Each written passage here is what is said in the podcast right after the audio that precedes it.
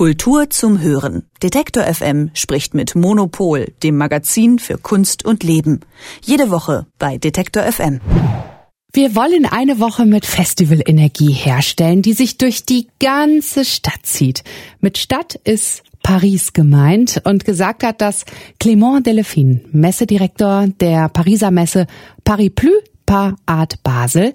Die startet morgen, geht bis Sonntag und Silke Hohmann, Redakteurin bei Monopol, ist vor Ort. Bonjour, hallo. Hallo.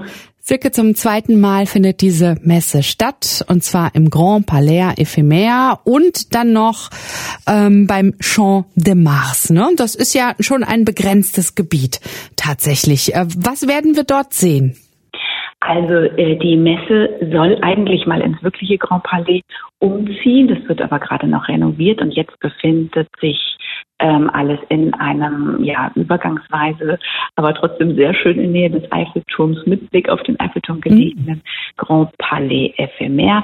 Äh, die Messe findet zum zweiten Mal statt und man hat so ein bisschen gelernt aus der ersten Messe vom letzten Jahr, die ein großer Erfolg war, aber äh, jetzt ähm, ist ein bisschen mehr Platz geschaffen. Es gibt ein bisschen mehr zu essen und zu trinken.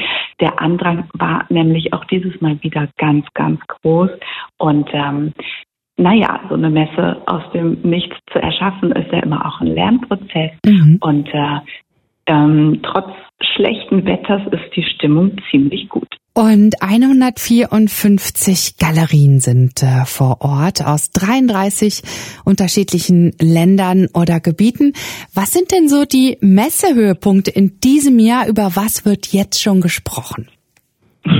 Also ich habe ziemlich gestaunt, als ich ähm, den äh, sogenannten Sales Report bekommen habe, abends per E-Mail. Also die, ähm, ja, die Verkaufsbilanz des ersten Tages, wo die Galerien, wenn sie wollten, melden konnten, wie die Geschäfte so liefen. Mhm. Und allein die in New York ansässige Galerie von David Zwirner, der aber auch ähm, Dependancen in Hongkong und Paris und London und in der ganzen Kunstwelt hat, der hat am ersten Tag irgendwie schon einen zweistelligen Millionenbetrag umgesetzt. Äh, also mehrere Gemälde in dem Fall verkauft, die alle über eine Million US-Dollar äh, gekostet haben. Und ähm, da ähm, habe ich schon gestaunt. Jetzt ähm, fand ich besonders schön ein Stand von Sadie Coles, einer Galeristin aus London, die äh, eigentlich so die Gegenwartskunst der letzten 20 Jahre ziemlich geprägt hat mit Künstlerinnen wie Sarah Lucas.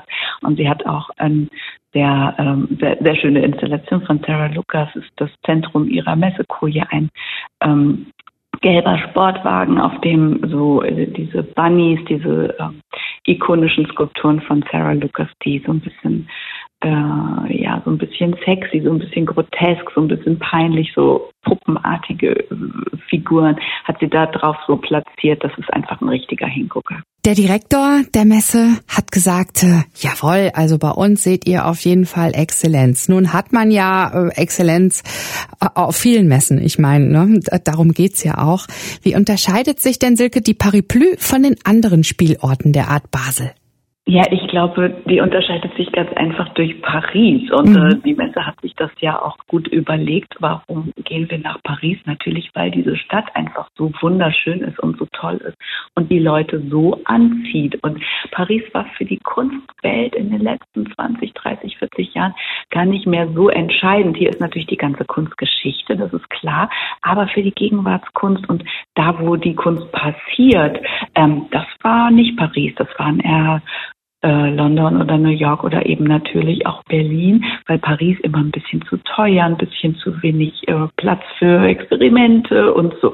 Und plötzlich ist es eine Wiederentdeckung von etwas, das immer da war, nämlich diese äh, Stadt mit ihrer einzigartigen Ausstrahlung. Und ähm, die Leute kommen und wollen das sehen und erleben. Und die Direktion der Messe hat auch tatsächlich sich natürlich mit dem Rest der Stadt in Verbindung gesetzt, mit den Institutionen.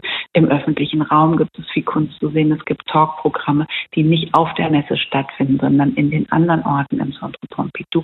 Also das heißt, äh, das Bedürfnis ist da und es wird auch, glaube ich, sehr gut angenommen, sozusagen die ganze Stadt zu so einer Art Kunstfestival zu machen. Das Plü in Paris Plü steht ja für auch andere Kreativindustrien.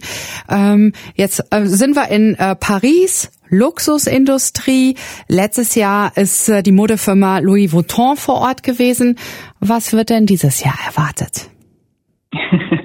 ähm, ja, also die, die Kraft dieser Luxusmarken ist in Paris natürlich immer total stark. Das ist eine wirtschaftliche Power und die Nähe von der Kunst zur Mode, die äh, findet ja auf vielen Ebenen statt. Einmal auf dem kreativen Level, aber dann auch unter anderem zum Beispiel dadurch, dass zwei der bedeutendsten Sammler von Gegenwartskunst Pinot und Arno hier jeweils ihre Privatmuseen haben, die sozusagen von ihren finanziellen Mitteln eigentlich alle städtischen und kommunalen und äh, staatlichen Institutionen eigentlich wirklich in die Tasche stecken. Ähm, und äh, das heißt, diese Verbindungen, die gibt es sowieso auf allen möglichen Ebenen, dass jetzt Louis Vuitton auch wieder einen Stand auf der Art Basel Paris hat.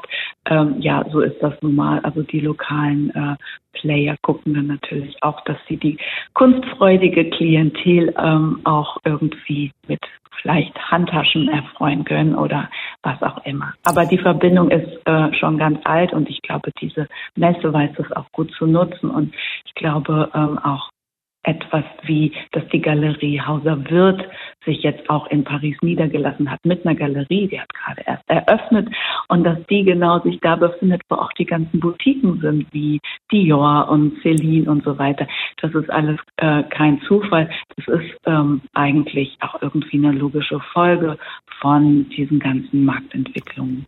Kommen wir abschließend nochmal weg von äh, der Luxusindustrie mit ihren Handtaschen hin zu den Künstlern und Künstlerinnen.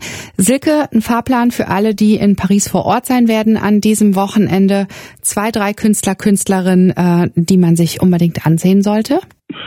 Also die Messe kriegt man relativ schnell in den Griff, da einmal äh, rüberflitzen und zu den Galerien gehen, denen man ohnehin vertraut.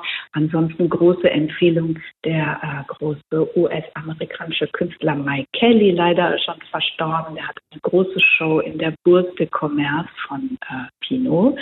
Und dann lohnt es sich vielleicht auch, ich habe es noch nicht gesehen, aber ich freue mich sehr darauf, gleich hinzugehen.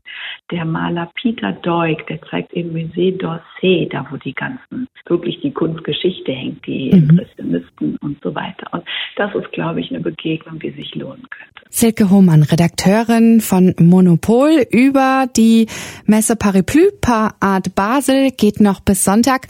Und äh, ja, euch allen viel Freude vor Ort, falls ihr dabei sein solltet. Und Silke, dir auch noch ganz, ganz schöne Tage in Paris. Danke, merci, tschüss. Tschüss, au revoir.